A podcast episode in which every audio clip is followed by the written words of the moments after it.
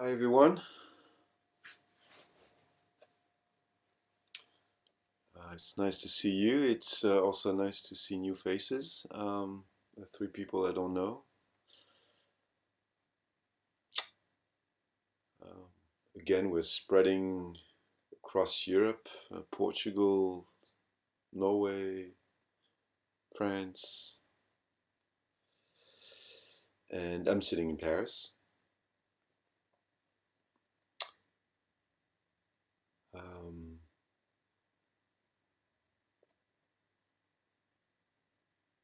very much aware of the fact that Roshi is in retreat, enjoying a week of uh, silence, and I always tend to envy that.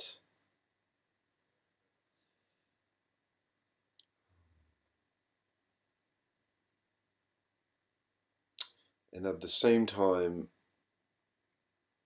I so much enjoy um, practicing in my daily life. Really, not being um, not being um, not re to retreat from the world, but really being being in the midst of it.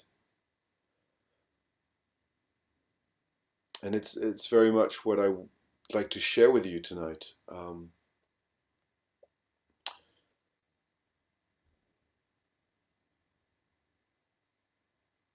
there was an article published recently on a Buddhist website from a, man, an academic, but also a Buddhist practitioner that I've been practicing with for some time, and uh, his name is John Peacock. He's British and he wrote an article called The Elephant in the Dharma Hall.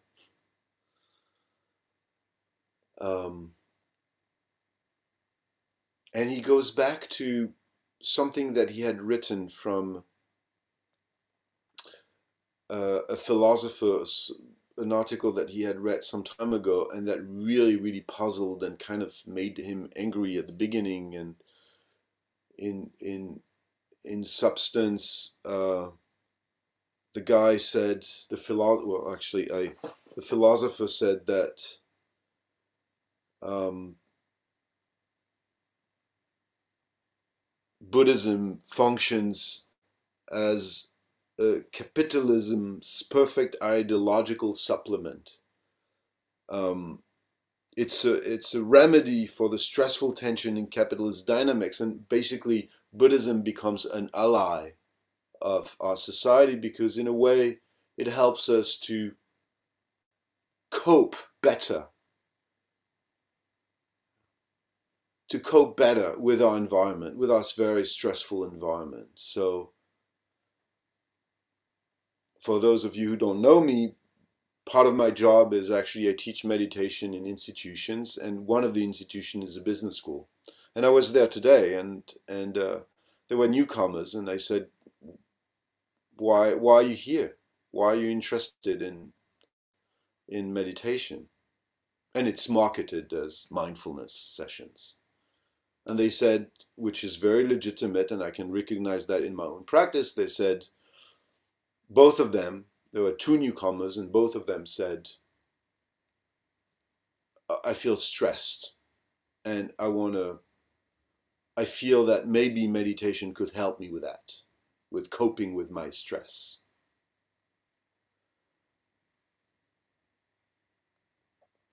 And it's a very legitimate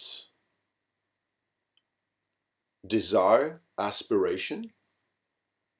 Um, it's uh, probably for most of us, and myself included, my entry point to the practice was my own personal suffering, my own desire to cope better with myself.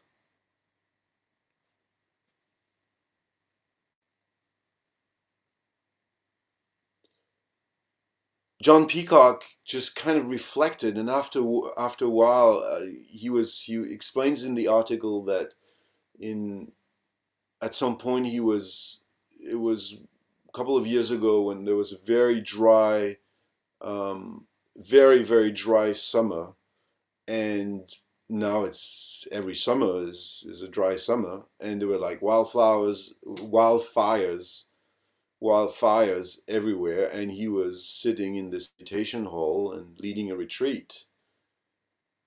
And it came back to him that in the Dharma hall, very often, maybe maybe not in within Wildflowers actually, we tackle these issues a lot. And recently on our website, uh, WhatsApp group, it was it became very political, very engaged, and a lot of so discussions about the environment and social issues. Um, but it's not always like that. And if we think about the the the way Western Buddhism developed through vipassanas and other traditions, it was it's very much about. It seems to some degree that it was it's very much very much part of uh, the question of how do we cope better with our world. and kind of limiting ourselves to that. And I always insist, and I, for me, it's always a great source of inspiration to remind myself that the three refuges, the three refuges, the Buddha, the Dharma, and the Sangha, oneness, diversity, and where it mingles, where it's being expressed. Um,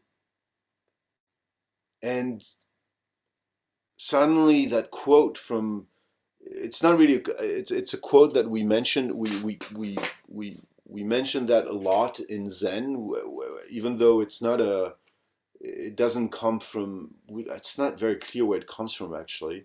It certainly doesn't come from the early texts but we always say that there's this quote that when the during just after the Buddha awakens, he says, I, together with the great earth and all its beings, simultaneously attain the way. I, together with the great earth and all its beings, simultaneously attain the way. And it suddenly struck me how we always hear it in terms of we always hear it in terms of Buddha nature and my Buddha nature, and I realize that my Buddha nature is Buddha natures of everyone and all that. But I think there could be another reading of it. It struck me how already in that quote, it's it's a a statement that includes others. And from the start, it's political in that sense.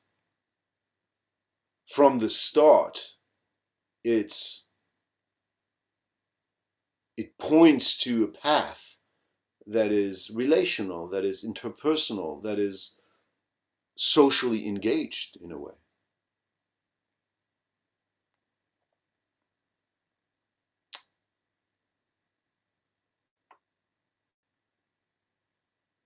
And I, I, I thought also about the the famous, very famous quote from Dogen. It's very often we kind of focus on the first part of the the, the, the quote from the Genjo Koan, where it is said to study the, the Buddha way is to study the self, and to study the self is to forget the self.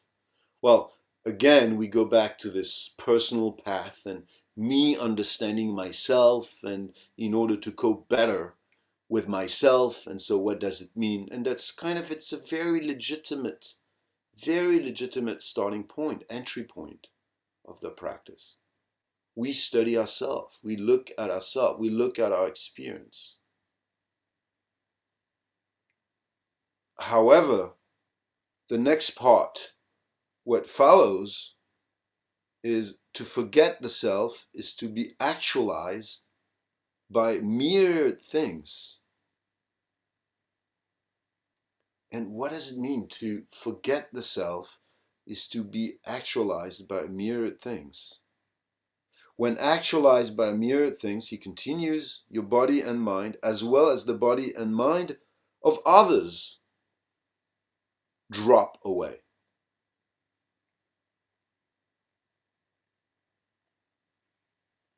No trace of, actual, of realization remains, and there is no trace continues endlessly. And this no trace continues endlessly.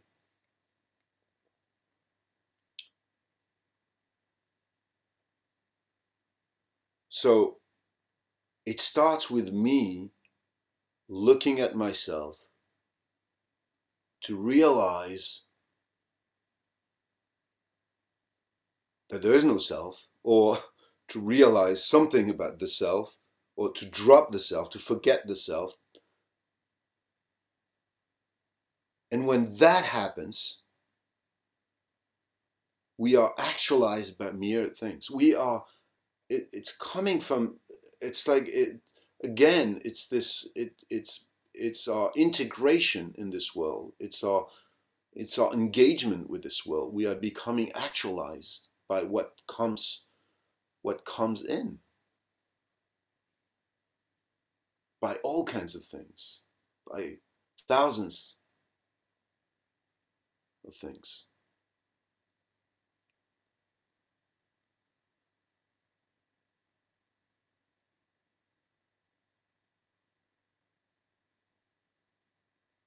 So the elephant in this dharma hall for John Peacock is this, he says it's the unquestioned social, political, and ethical dimensions of the structures that we all inhabit. Yeah, we can be very good at observing the self, observing the uh, observing attachments to the self, and maybe we want to actualize it by being kind with others or noticing how it goes but if we understand also that what we see in ourselves is a mirror to what goes on in the social world, in the social dimension, like this greed, this desire, this endless, and that's it's embedded in our system. What do we do with that realization?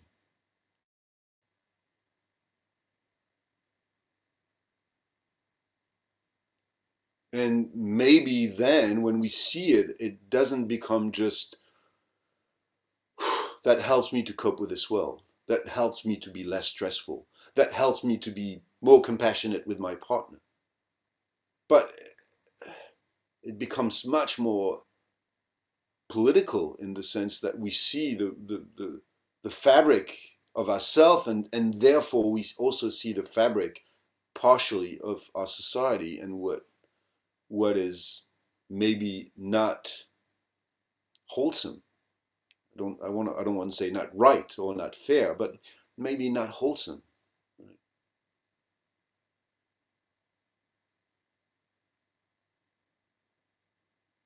I find the difficulty and and uh, it's a real challenge for the practice is to well to know what to do how how do we want to engage?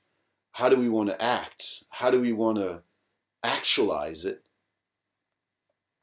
That realization. And maybe that means taking a stand of some kind, and at the same time, not forgetting the oneness, not forgetting the, the, the refuge in the Buddha, not forgetting that venture, venture point of oneness.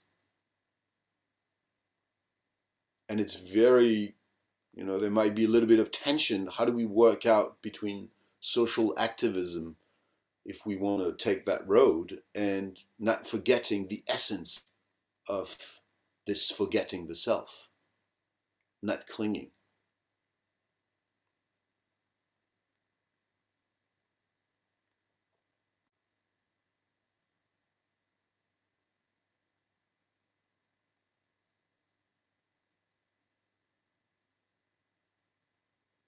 make me think that Roshi.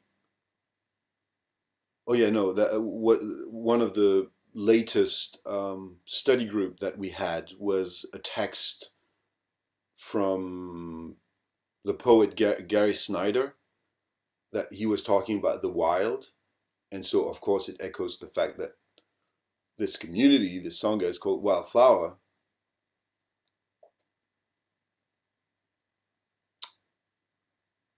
And there, there is a, and what is, what's the essence?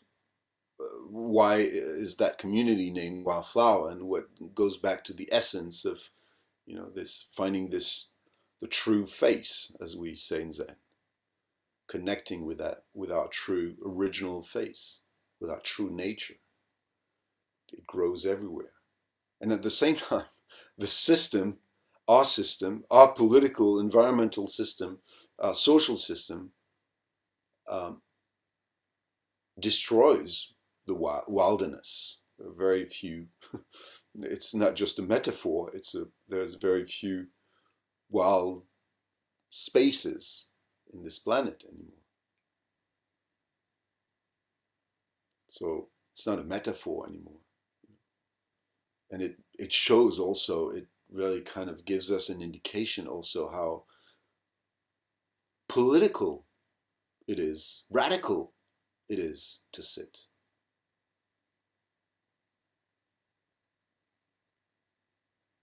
And it seems to me that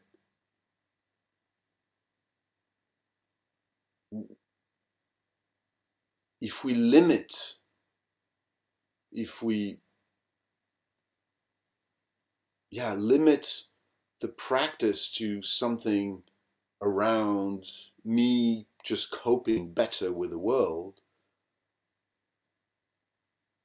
not only do we limit uh, the, the, the teachings of the Buddha,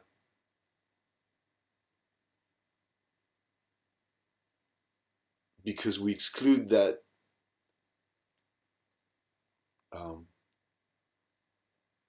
socially engaged dimension that he expressed.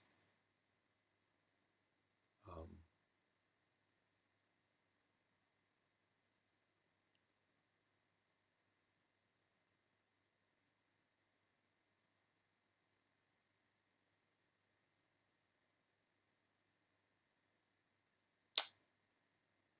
lost track of what I wanted to say. There was another point.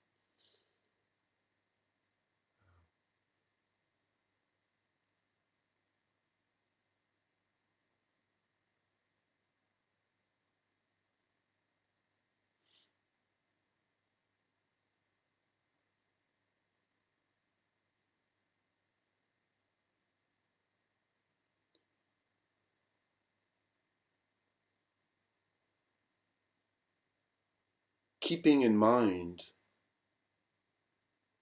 these three pillars of Buddha, Dharma, Sangha, really seeing Sangha also not in a very limited dimension, a small group of people, but really our society.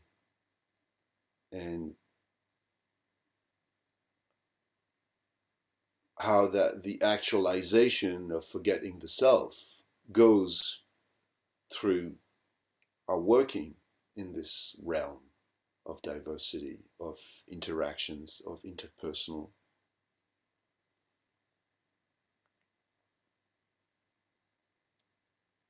Otherwise, it, yeah, it becomes kind of a, a practice can is is is very confined or limited.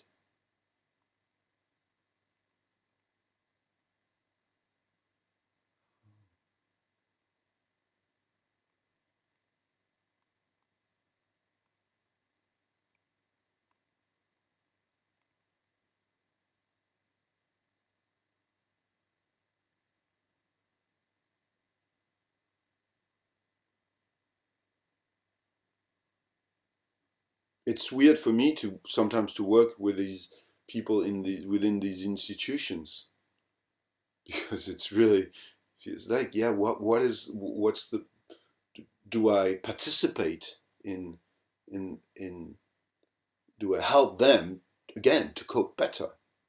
Or do I plant a seed that maybe there's something that they will under they will they will see for themselves and that will transform the way they interact and the way they engage in the world. How do we engage? How do we bring that forward? So it's not just a, a question of personal growth or um, personal development or a question of well-being. That mindfulness is not just a question of or, or meditation is not just not a question of well-being.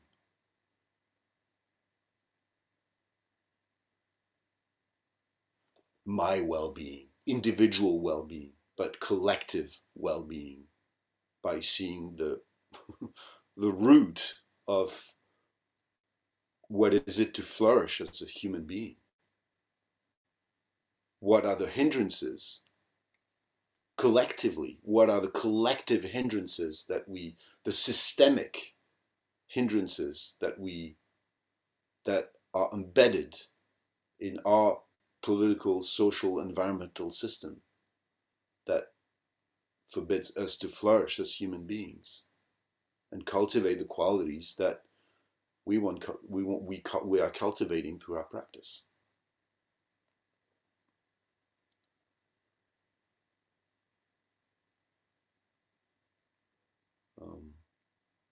and again um, it's very legitimate to start with to start our practice thinking there's nothing wrong, you know, to recognize my first desire is, is to cope better with my life because it's painful.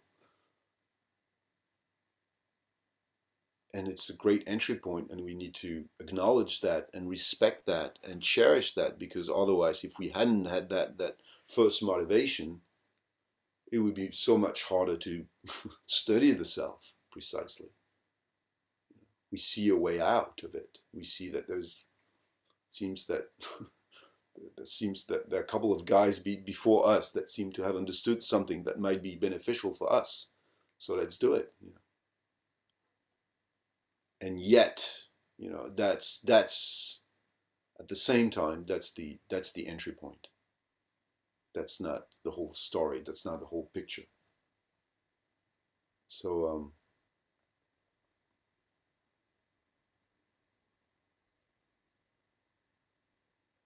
forget the self and not forgetting the whole picture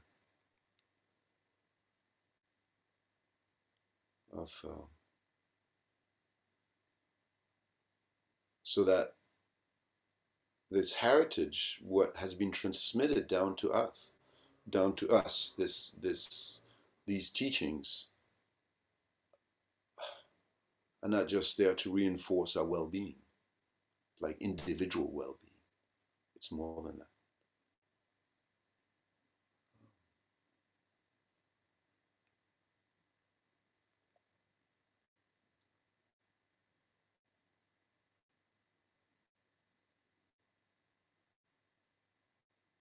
and maybe I feel that maybe like in the Zen tradition, for example, in our tradition, the fact that we study koans, we take a lot of time for those of for, for those of us who study koans, for those of you who study koans, um, sometimes it feels like it is uh, the the subject of the koans are so solely this individual understanding, something that we need to understand as human beings and seeing our na true nature and all that. But I think we also need to understand to remember to, to, not forget that you know the context in which these koans were developed as a tool for monks who were in monasteries and who were studying with a teacher, and this was part of it. This was really really part part of the train part of it. And then there was life. There was there was it was the question of how they actualized it in the world.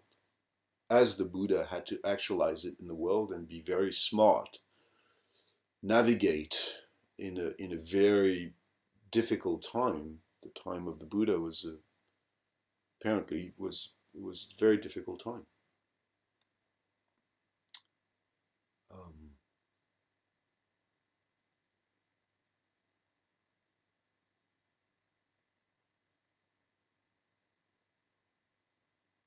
And as we actualize this our practice in the world and as we if we bring it if we bring our practice really in the world and, and really just don't do it just for ourselves and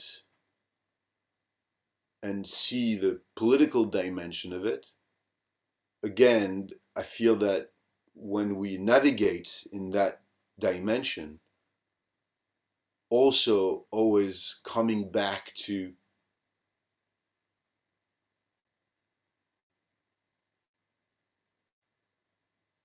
the insight about not forgetting the original face, not not forgetting this the oneness, because that really or the the oneness and and all these fundamental thing that we we see in this in our training,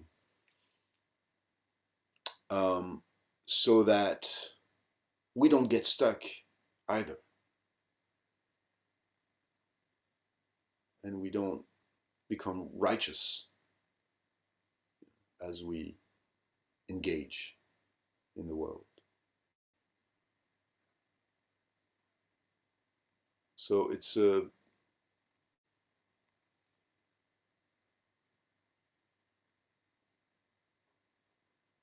it's a subtle work. Um, and.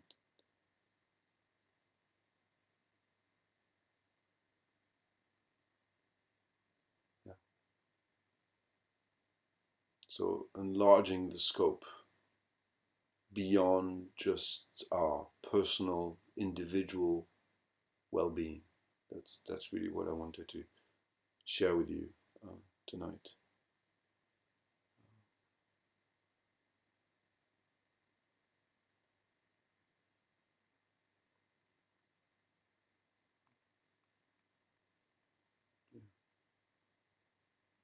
So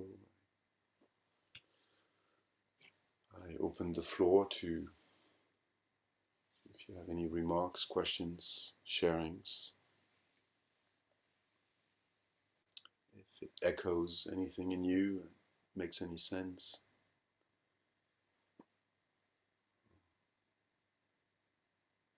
Yeah, Juan? Good evening, everyone. Um, Sensei, I was wondering, um, actually, I was I was was going to ask if you think it's possible, but rather, I think it's more appropriate to ask, have you have you have you witnessed that? Have you observed that? Because I I, I was wondering if it's is it really possible to um, um, come in in contact with this practice, sitting basically. Um, is it really possible to stay in that, um, you know, feeling good individual? Is it? This was this was a question. Have you have you encountered that really? rather than asking you, do you think it's possible or something? Um, and what could, what now, yes, what do you think or what have you seen that can, um, I don't know if prevent is the right word, what could prevent someone from going you know into other aspects of not, and not just that feeling good individually? Well, I, to answer your question, I mean, I, can start with my personal case. I feel that I've always, I, I think I used for several years the practice in order to prevent myself to feel anything or to prevent to prevent myself to be touched and to prevent myself you know to be to be protected and i i had that experience myself and and when i and I, I feel I witnessed that a lot. If I, I could say, you know, one one good example, and maybe a little bit even more obvious, but uh, I, um, I again uh, just the, the the how yoga practice flourished, and yoga practice flourished as really as basically exercise and people feeling good. They lost the what was was contained in the in in, in, in the yoga tradition the so you know the it's much larger than just uh, feeling good with the body, you know. And I have so many friends who want to become yoga teachers. Uh, you know, they have a midlife crisis and uh, they want to become a yoga teacher, and it's very legitimate. You know, it's uh, it's good. You know, there's nothing wrong with it. So I, I feel I, I, I see that a lot. Know. And I guess also from a uh, systemic point of view, it's, I mean, getting in the world, I mean, uh, we, we all struggle with, you know, getting money and if you have a partner and children and so on. And it's like, it's already such a struggle to, to deal with yourself. Then on top of it, if you want to, where do you start in this world, you know, to get, to respond to what's going on, you know, the multiple infinite crisis of this world. You know? So I, I always feel like, oh my God, what am I doing? I'm not doing anything. Have a very, very comfortable life, and, and the world is collapsing all around me. And it's it's I I sometimes I feel, my God, you know, I'm so I'm so privileged to the point that it's it's It's outrageous. so um, it's hard to get out of our comfort zone also and, and, and to and to reach out. Um, I personally never did the street retreats that you know that Bernie Glassman did, and uh, so at many occasions I had the possibility. I think I was very scared at the time know, to get confronted to what is really going on outside. Like if you go really into, and you don't have to go very far. I mean, I live in Paris, and just like you have refugee camps all around all around town. Um,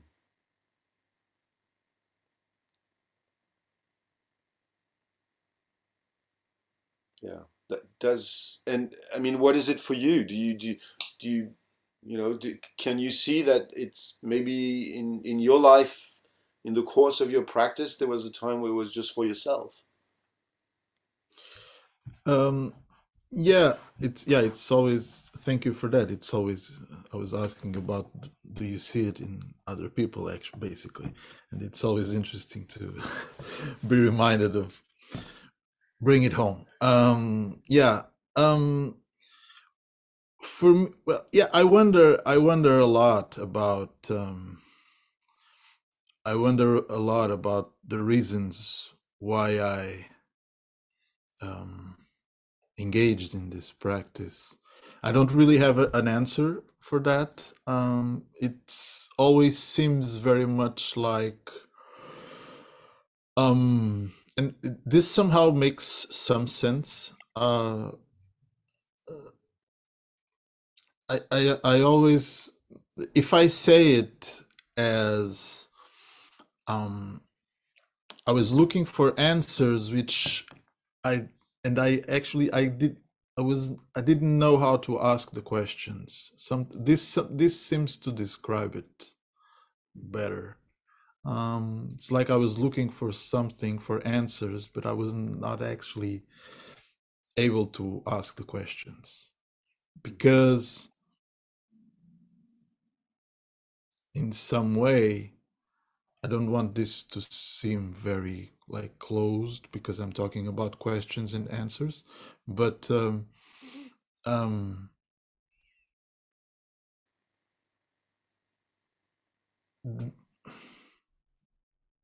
there there were there were uh, some sort of answers that, um, in a way, um,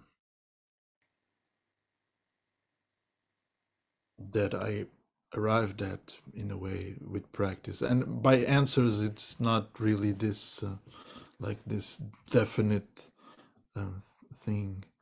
Um, yeah, but that that's actually that's something I I come back to that a lot. The reasons why, and why I've uh, for a long time it was always okay i'm still here so there's and this was different like staying with something and keep engaging in something was i felt it was new for me so for many years that was like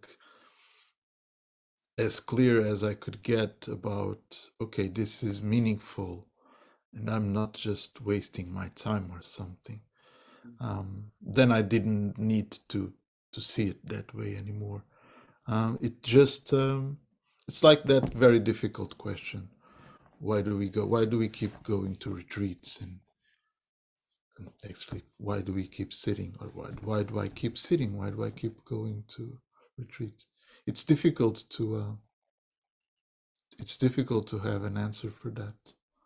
Um, something well maybe maybe it's it's good to to maybe it's good to keep that question like keep asking the question not necessarily you know thinking i'm going to arrive to a definite answer that might move and and and also you know you might not exactly remember or articulate how you know what what was your first intent when you started um and the same thing is true also you know at every retreat at every day and and just but but keeping that alive and and and having the courage also to look at the scope you know what's the scope of my intent you know? I think keeping that in the back of our mind also just for me or for others and what what what is it? But maybe we get stuck if we feel i need a definite answer you know? It's like right now you know right now it makes sense right now i know but tomorrow i might express it totally differently you know Yeah, I, I'm not very eager to find answers, actually. I don't know if it sounded like that. I'm not eager at all about finding answers. yeah Um, yeah. Uh, sometimes saying that something resonates or something, I don't know, that that that's okay. I don't even need to say that. Just yeah. It's like it's like I know, although I'm not sure what I know, what do I know or something. I don't know. Yeah, but it I I I I I, I agree that yeah, it's just keep the question alive. Keep all those questions alive. Yeah, keep asking those questions. Yeah, thank you.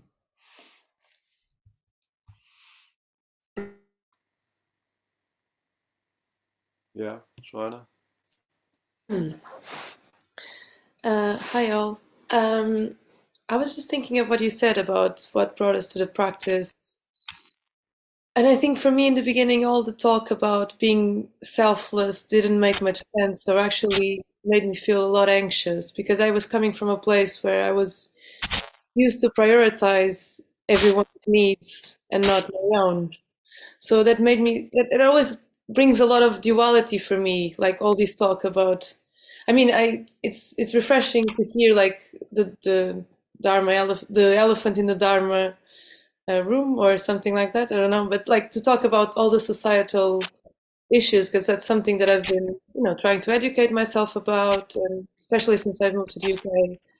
Um, but at the same time I feel conflicted with like you know because I think sometimes being selfless and working for others can be a way to obviously feeds the self. Uh, and you're saying like it can be a way of being righteous. It could be a way of being on the right side because you don't want to be stained by all of these conflicting things and um, yeah and yesterday i watched oppenheimer and it made me think a lot about you know all the hiroshima ceremonies we have uh, during the summer retreats and i was just thinking oh my gosh we've been doing all this for this asshole i mean i know obviously it's a film right and i was just thinking about i don't know i didn't like the film very much but I was thinking back like today a bit more about it because yesterday I was just telling my partner they could have just not done it. They could have just not done it. Like you know the war was over. Blah, why did they do it?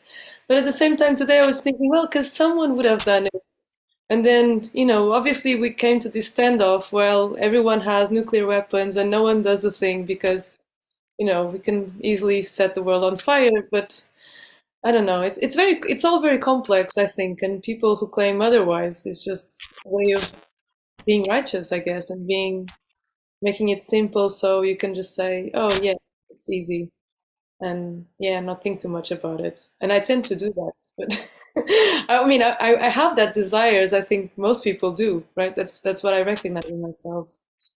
Mm. And I think uh, sometimes when I try to bring like the social issues, even maybe with you or with Roshi, I think both of you like bring it back to myself and i think that's been very helpful like as in what does it feel what does it feel within myself why do i feel resistant to some sort of things or, or not so i think it's a quite a, of a tight balance to, to figure basically if that makes sense like what between exterior and interior and like how do you see because yeah, we contain all of these dimensions inside of us in a way, like all these things that are outside are also inside. But at the same time, I agree, we cannot only work within ourselves and, yeah, let the world burn. So, yeah. Uh, what you're saying, Johanna, brings two kind of there are two things that in what you said that um, the first thing is uh, you know it's like oh I had to forget, you know, this tension about forgetting the self, or, or thinking about me, and oh, be selfless, or you know, selfish, selfless, and all that. There might be a little bit of misunderstanding here. You know, it's uh, that it's um, forgetting forgetting the self is is not about you, Joanna, with who you are, you know, you should, you know, you're not important. You know, mm-hmm. it's not mm-hmm. that, obviously. You know, I, I think you got that. Mm. You know, it, but it's more like this fixed idea about what, you know, who we think we are. And if we study that, it becomes much more fluid. That leads to the other thing that, in what you said, echoes something in me, which is when we open ourselves up and start to observe who we are and what's going on basically in there out there i mean what is going on we open ourselves up to compl- to the complexity mm. and this is where i feel it becomes tricky because mm. you know knowing how to react from that venture point of complexity is much more difficult if we mm. take a very simple you know take on take on things, we have a very strong opinion about something, it's it's kind of easier to know how to react. If we are open up, we open ourselves up to the complexity of every single situation. You are in the war, you are a scientist, you do the, you know, you have this weapon, blah, blah, and then these guys, you know, they might gonna have it. Uh, what do you do? It becomes very complex, and the, the, that's what the film shows. You know, it's like. Um, I, I liked actually very much the at the very end of the movie when uh, when there's this discussion with Einstein and and Einstein, you know, it's like Oppenheimer said, "Oh, remember when I came to you and I had this problem and mathematical question, and I realized that maybe we would trigger an uh, uh, an ongoing chain of reaction." Mm. And uh, luckily, we didn't. It didn't. It didn't happen. And Einstein answered, "Well, actually, it may have happened. Actually, we did have. we may have triggered like an mm. an ongoing and endless raw of reaction. You know, it's complex. Mm. It is so complex. And yeah, so uh, going back to that experience of oneness and complexity and and trying to navigate knowing that there is no clear clear cut answer to anything I find that's the that's that's the challenge. Yeah.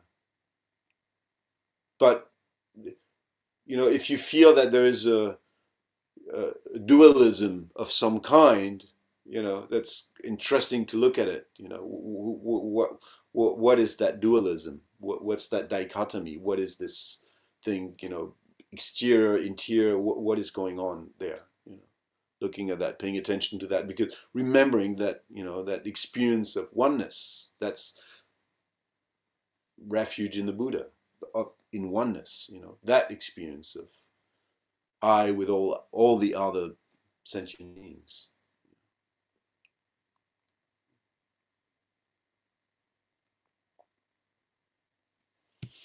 Yeah, João? Okay, so this is uh, just a comment from, uh, so you know, I'm a vegan and, uh, and nutritionist, and uh, I was discussing with this uh, person who probably was a farmer or something, and you know, you realize, yeah, we're, you know, it's estimated that 75% of uh, agricultural land would not be necessary with a plant-based diet. So obviously, this impacts the economy hugely these people will not have a, a very good way of making their lives. And I sympathize with them actually because um, I don't know what to say them. Uh, yes, it's I don't. You know, maybe there should be an easy answer. You know, government should support them or but it's so difficult to change 75% of the world's agricultural uh, land you know it's economically insane basically. Uh, so but i think it's the right thing to do and um, uh, so you know that was just my my comments. Yeah and uh, what you're saying you're, you're pointing to the complexity of it you know how do how do you change a whole system when it's 75% and yeah. And and yet there is something that maybe is not wholesome, you know, not sane, not not uh, beneficial. I, I love that term, you know, it's like beneficial, like what is used in the in the in the Pali Canon because it kind of cuts through the right and wrong you know what is beneficial for us you know for us as as uh, living beings you know, not just not just human beings but living beings. What is beneficial? From the point of view of oneness from like equality yeah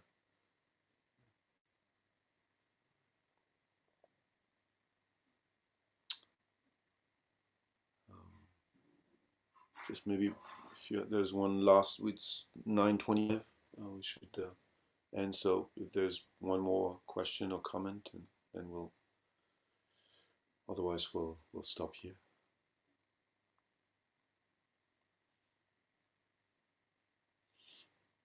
All right. So uh, thank you so much for sharing and listening. And uh, uh, João, can you lead us in in the and do the four vows? Sure. Let me just get the bell. Yeah. Okay. All right.